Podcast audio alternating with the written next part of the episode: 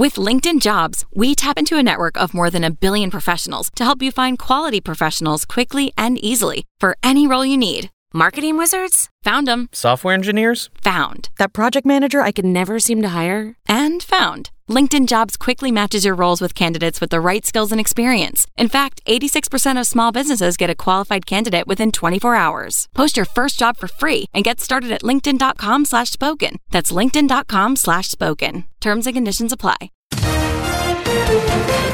AP Sports, I'm John Leatherby. The NFL Monday Nighter for Washington, where the home side beat the Seahawks to move into a wildcard spot. Craig Heist has more. J.D. McKissic scored twice, while Taylor Heinicke threw for 223 yards and a score as the Washington football team won their third straight with a 17-15 win over the Seahawks.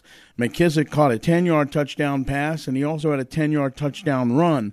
The football team improves to 5 and 6 and is now in the NFC playoff picture. Craig Heist, Landover, Maryland. LSU was hiring Brian Kelly away from Notre Dame, a stunning move by one of the most accomplished coaches in college football. Comes just a day after USC lured Lincoln Riley away from Oklahoma. The Nuggets had dropped six in a row before Nikola Jokic returned from a wrist injury to score 24 points in a 121-11 win at Miami. Seth Curry scoring 24 points, Tobias Harris was 17, the 76ers downing the Magic 101-96. Nikola Vucevic had a double-double and a season-best 30 points and 14 boards in the Bulls 133-119 downing of the Hornets. A person familiar with negotiations telling the AP Max Scherzer's agreed to a three-year, $130 million contract with the Mets. He was 15 and 4 with a 2.46 ERA with the Nationals and Dodgers last season. Rangers have reached agreement on a 10-year, $325 million agreement with free agent shortstop Corey Seager. The Mariners are finalizing a contract with American League Cy Young Award winner Robbie Ray. All three deals are pending physicals.